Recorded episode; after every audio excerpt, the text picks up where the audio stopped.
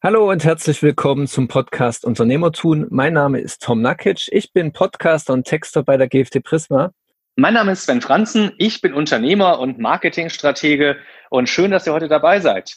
Ja, schön, dass ihr heute wieder dabei seid und uns zuhört. Und heute geht es um unser Steckenpferd und zwar das Marketing. Wir haben uns nämlich mal Gedanken darüber gemacht, warum es tatsächlich Unternehmer gibt, die denken, dass es in der Krise eine gute Idee wäre, Marketing einzustellen und dadurch Geld zu sparen.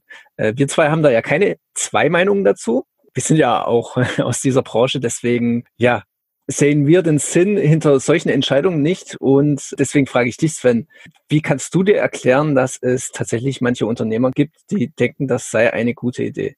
Ja, also ich kann mir das schon sehr gut erklären, weil ich denke mir natürlich, dass auf jeden Fall der ein oder andere aus der Kostensicht denkt. Also wir müssen ja so sehen, Marketing hat natürlich einen ganz großen Nutzen und Effekt. Da werden wir auch gleich noch ein bisschen drauf eingehen näher. Aber es ist am Ende erstmal Cost Center. Es kostet erstmal Geld. Marketing ist eine Investition, Marketing kostet Geld, eine Kampagne kostet Geld was die am Ende bringt, da gibt es ja auch Kampagnen, die nicht gut sind oder die nicht so dafür geeignet sind, nicht zielorientiert sind, die ein anderes Ziel haben, ist dann wieder die andere Seite. Und ich glaube einfach, dass viele Unternehmer, die Erfahrungen gemacht haben, dass sie vielleicht mit falschen Kampagnen nicht auf einen grünen Zweig gekommen sind, dass sie mit Marketing sich nicht richtig da positioniert haben, wo es hätte sein müssen, um auch Unternehmenserfolg daraus zu ziehen und sehen das Ganze nur als Kosten. Und dass ich in der Krise, wenn die Situation unsicher ist, die Auftragslage eher mau, dass ich dann als Unternehmer die Notbremse und Handbremse ziehe und sage, Kosten runter,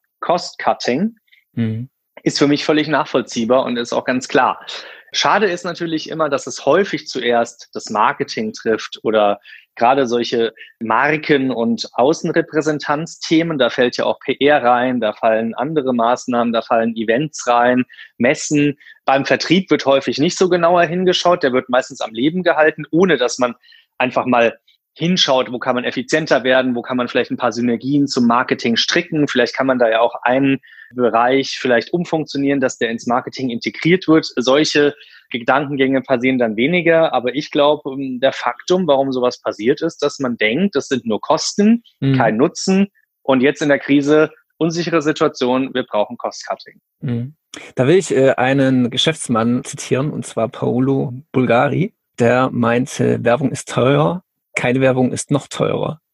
Tim, würde ich ja uneingeschränkt zustimmen. Wie sieht es bei dir aus? Ja, äh, das ist ganz klar. Das sehe ich auch so. Ich glaube, dass wir natürlich unseren Hörern sagen müssen, warum das so ist. Ja. Ähm, Henry Ford hatte ja schon auch mal gesagt, wenn man ihn zitieren darf, 50 Prozent der Werbekosten sind sozusagen immer für einen Eimer. Ich weiß nur leider nicht, welche 50 Prozent. Ja. ja. Oder wer die, äh, wie war's? Ich glaube, ich bekomme es zusammen. Weil ich kenne es ja auch aus deiner Signatur und du hast es in deiner E-Mail immer drin. Richtig, genau. Wer meint, durch, durch das Einstellen von Marketing Geld zu sparen, der kann auch die Uhr anhalten, um Zeit zu sparen. So irgendwie. Genau. Ja, also liebe Zuhörer, wir bringen das auf jeden Fall in die Show Notes, die zwei Zitate, damit die auch originalgetreu sind, weil sie sind wirklich gute Argumente dafür.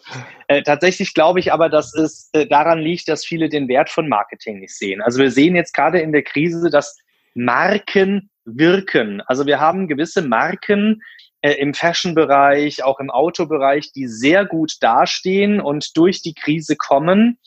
Ähm, weil sie eine Marke haben, weil sie bekannt sind für Qualität, weil sie bekannt sind für gewisse äh, Merkmale, Wertehaltungen und ähm, Haltungen. Und äh, das ist etwas, das ist die jahrelange Arbeit von Marketing, so eine Marke mit Werten und mit der Anerkennung der, äh, der Kunden und Zielgruppen aufzubauen. Und das vergessen halt viele Unternehmer. Und dann ist Marketing und Werbung für mich persönlich so ein typisches Grundrauschen. Das ist ein Grundrauschen, das muss ich als Unternehmen immer betreiben, mhm. damit ich im Gespräch bleibe, damit ich bekannt bleibe, damit ich meine Wertehaltung und meine Message nach außen trage und dass ich auch wiederum immer ins Auge gefasst werde, wenn meine Zielgruppe eine Anschaffung, eine Beauftragung oder auch eine, eine Ausgabe tätigen will, die in meinen Produkt- oder Dienstleistungssektor fällt. Und das vergessen halt viele. Und dafür bedarf es wirklich jahrelanger Arbeit. Nehmen wir jetzt das Beispiel Suchmaschinenoptimierung. Die kann ich nicht heute mal machen und morgen nicht. Die kann ich nicht an einem Tag machen und dann bin ich auf Platz eins in Google, sondern es ist also eine langfristige Kampagne. Ja, das heißt, ich muss langfristig investieren, langfristig aufbauen. Und wenn ich mir das dann mal aufgebaut habe und bin auf Platz eins, dann muss ich das halten und verteidigen. Und wenn mhm. ich das nicht regelmäßig tue und pflege, dann falle ich auch wieder runter und bin wieder auf irgendwann auf Seite 5, wo keiner in Google hinschaut, wenn er sucht. Und dann wundere ich mich, dass es ja alles nicht funktioniert mit Marketing und ich keine Besucher habe. Und ich glaube, da ist der Trugschluss, Marketing ist keine Eintagsfliege, keine Einmalaktion, das ist ein regelmäßiges unternehmerisches Tun. In einem der BWL-Bücher aus meinem Studium habe ich auch irgendwann mal gelesen, Marketing ist eine unternehmerische Haltung und vor allem ein zentraler vertrieblicher Prozess.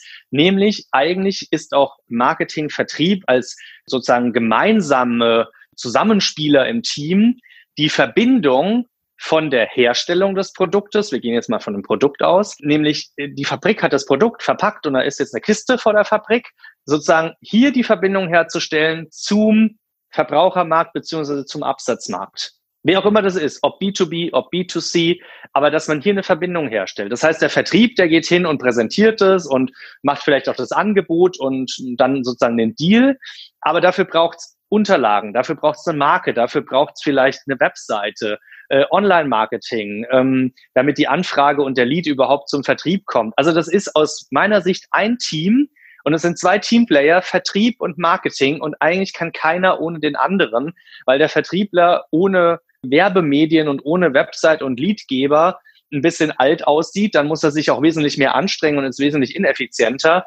Und das Marketing alleine einfach nur komplett konvertiert ist zwar teils schon möglich, gerade bei auch Produkten in Online-Shops und Online-Marketing, aber in vielen Bereichen im B2B oder auch zum Beispiel jetzt sagen wir einfach mal Maschinenbau, da ist sicherlich noch das persönliche Gespräch, Geschäft zwischen Mensch und Mensch und der Vertriebler notwendig. Ja, und das müssen wir natürlich in irgendeiner Form dann auch nochmal berücksichtigen. Ja, ja, und deswegen brauchen sie sich beide. Ja. Und um dem gerecht zu werden, ist, also Marketing äh, soll ja ein Unternehmen bekannter machen, es soll eine Marke bekannter machen. Denn die Menschen, die kaufen ja nicht das Produkt an sich, sondern auch eben das Unternehmen oder die Marke dahinter.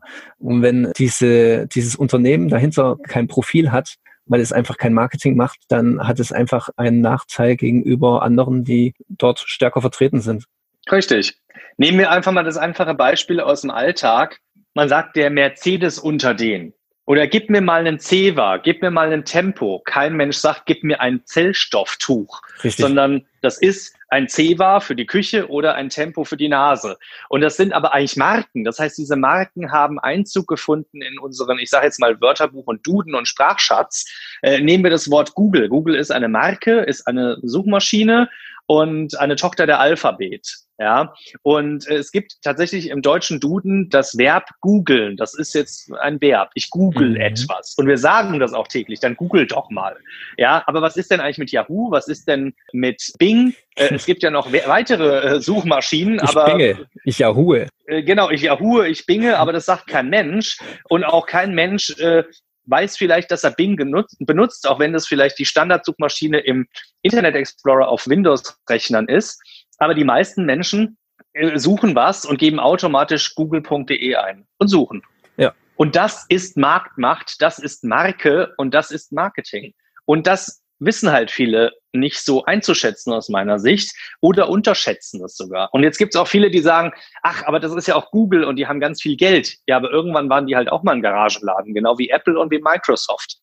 Und es gibt die Möglichkeit, einfach über Marketing sich abzusetzen. Wenn Huawei oder Xiaomi oder vielleicht auch sogar Samsung, also auch eine Größe ist, neue Telefone vorstellt, dann gibt es wenig Presseresonanz darüber. Also es gibt mal einen Artikel, ach ja, da ist jetzt was Neues von Samsung, weil das eine Größe ist, aber bei den anderen kleineren, da wird das dann irgendwo unter Sonstiges zusammengefasst. Gestern hat Apple seine neuen iPhones vorgestellt, mhm. macht da eine riesen Pressemeldung, Event, Tamtam, Video drumherum, stellt Fotos zur Verfügung. Ich habe heute Morgen die Medien gescreent, Handelsblatt, FAZ, Bildzeitung, verschiedenste Medien für verschiedene Zielgruppen mit verschiedenen Ausrichtungen. Alle haben über diese iPhones geschrieben. Und das ist Marketing Das ist aber auch aktives Marketing und vor allem ist das dann auch irgendwann Marke und Marktmacht, weil die Leute genau wissen, bei jeder unserer Leserschaften haben wir Menschen, die sind interessiert an den iPhones. Wir sollten als Medium darüber schreiben, weil es ist ja nun mal gestern passiert, dass es jetzt neue iPhones gibt mit dem neuen 5G-Standard und 5G ist ja jetzt die neue Zukunft des Mobilfunks. Wir schreiben jetzt darüber und zeigen, wir sind innovativ und wir sind nah an unserer Leserschaft.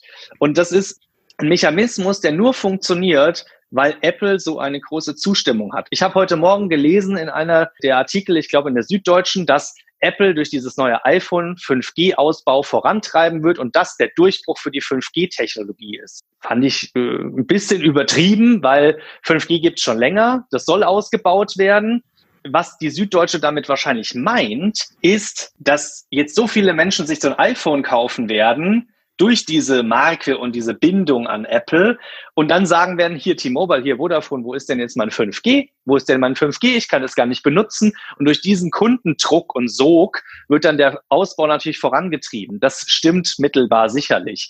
Aber da wird gleich schon wieder Apple so eine Rolle zugeschrieben. Und auch das ist Marketing, dass die als Marke der Innovation, als Durchsetzer, als Gamechanger und Challenger bekannt sind und wahrgenommen werden. Und das alles kann ich mit den richtigen Marketingstrategien, mit den richtigen Kommunikationen und Kampagnen und vor allem mit einer guten Storytelling und Selling Story auf dem Markt positionieren und verbreiten.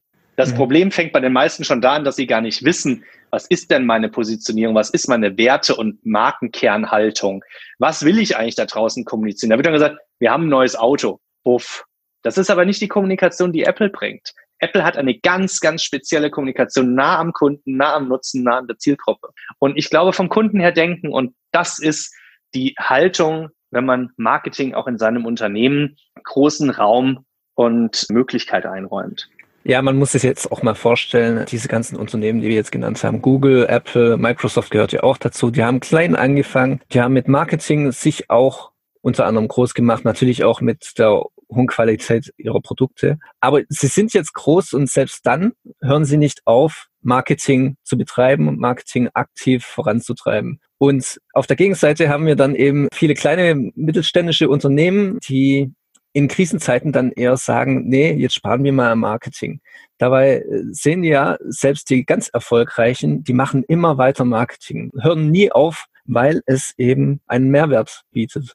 Ja, es ist eine Art Grundrauschen und was ich da ergänzen wollen würde, Tom, ist, dass tatsächlich auch alle Mittelständler und kleineren Unternehmen, die dann in der Krise aufhören, Marketing zu machen, entweder die Möglichkeiten und Erfolge von Marketing noch nie gespürt und gefühlt und gesehen haben und oder noch nie richtiges Marketing und gutes Marketing gemacht haben. Die haben immer nur irgendwelche Kampagnen gemacht, ach, wir machen hier mal was, wir machen da mal was, aber so richtig umgesetzt und Gutes gemacht, wo auch dann ein Erfolg und Nutzen am Ende bei rumkommt, haben sie aus meiner Sicht noch nicht gemacht. Sonst würden sie so nicht denken und auch so nicht handeln. Und aus dem Grund, glaube ich, ist es wichtig, auch da aufzuklären, man muss wissen, wer man ist. Was ist meine Identität, mein Markenkern, meine Wertehaltung, die ich auch wirklich vermittle. Auch ein neuer Trend im Marketing, wo wir auch mal drüber sprechen können, übrigens Purpose Marketing. Ja, also der Purpose und die Haltung und die Werte dahinter. Und das aber auch durch Kommunikation darzustellen, ja.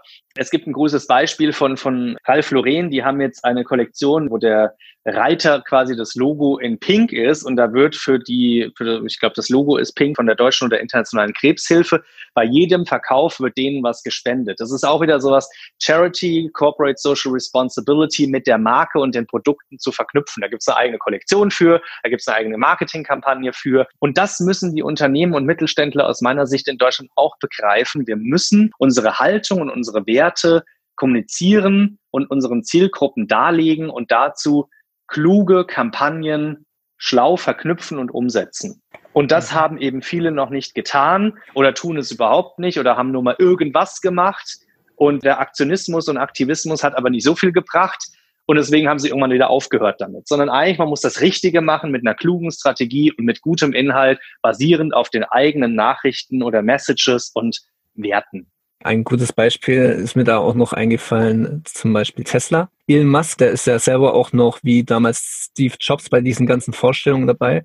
Und wann war das? Ende letzten Jahres? War das Ende letzten Jahres, als sie den äh, neuesten Tesla vorgestellt haben, äh, mit diesem abgespaceden Design? Und er dann mit einem Stein draufgeworfen hat und die Scheibe ist zu Bruch gegangen und eigentlich hätte das nicht passieren sollen. Auch dieses Schiefgehen hat tatsächlich dafür gesorgt, dass diese Marke nochmal durch die Decke geschossen ist, weil jeder hat das mitbekommen, jeder hat diesen Clip geteilt im Internet und obwohl es eigentlich hätte in einen Image-Schaden resultieren müssen, haben sie davon trotzdem noch profitiert. Ja, ich erinnere mich an den Fall. Und ja, Elon Musk ist sowieso ein Beispiel, der bisschen verrückt drauf und auch auf Twitter immer mal wieder auffällig, sage ich mal. Und doch seine, seine Firma steht für ganz bestimmte Werte, für Fortschrittlichkeit, für Zukunft und für saubere Energie und so weiter und so fort. Da steht einfach eine riesige Marke dahinter, mit der sich dann die Kunden identifizieren können. Genau das ist das, was du gerade gesagt hast, das ist richtig. Ja, die Kunden wollen eine Marke, der sie vertrauen, die selbst so tickt, wie sie selbst ticken, mit der sie sich identifizieren. Und das ist auch sozusagen die Jüngerschaft, wie man sie häufig nennt, von Apple. Ja, Apple hat ein ganz gewisses Wertegerüst und eine Wertehaltung, warum sie Produkte so entwickeln, wie sie sie entwickeln. Wichtig ist für sie immer, ein Gamechanger zu sein und den Status quo zu challengen oder zu verändern und nicht den Status quo einfach hinzunehmen. Ja, und damit bringen sie immer wieder was Neues, was Innovatives. Und wenn du dir anguckst, wer mit Apple-Geräten arbeitet, das ist sehr verbreitet bei den Kreativen, bei Filmemacher, bei den Marketeers, bei Werbemacher, dann ist es sehr verbreitet bei teilweise Architekten, also auch wieder Kreative, die aber irgendwie auch Inspiration brauchen, die sich mit Formen beschäftigen, die auch irgendwie wieder den Status quo herausfordern und vielleicht ein völlig neues Gebäude bauen mit einer ganz anderen Statik. Und so kannst du das jetzt unendlich weiterführen mit verschiedenen Branchen. Und das sind Menschen, die sich genau mit diesen Werten und mit dieser Wertehaltung der Marke Apple und den Machern dahinter, das sind ja, ist zwar ein Konzern, aber am Ende sind das dahinter ja doch Menschen, die das Ganze nach vorne bringen und betreiben. Und diese Menschen haben genau diese Werte und deswegen entwickeln die solche Produkte. Und das ist am Ende, ich sag mal, das, was die Menschen verbindet oder auch an die Marke bindet. Ja, weil dann häufig ja vorgeworfen wird, das ist eine Sekte und jeder kauft wieder Apple, weil er nur Apple will. Das glaube ich nicht. Ich glaube, da sind schon wirklich sehr stark auch Werte dahinter, mit denen man sich identifiziert oder weil man da auch einfach Wert drauf legt, dass der Laptop hübsch aussieht.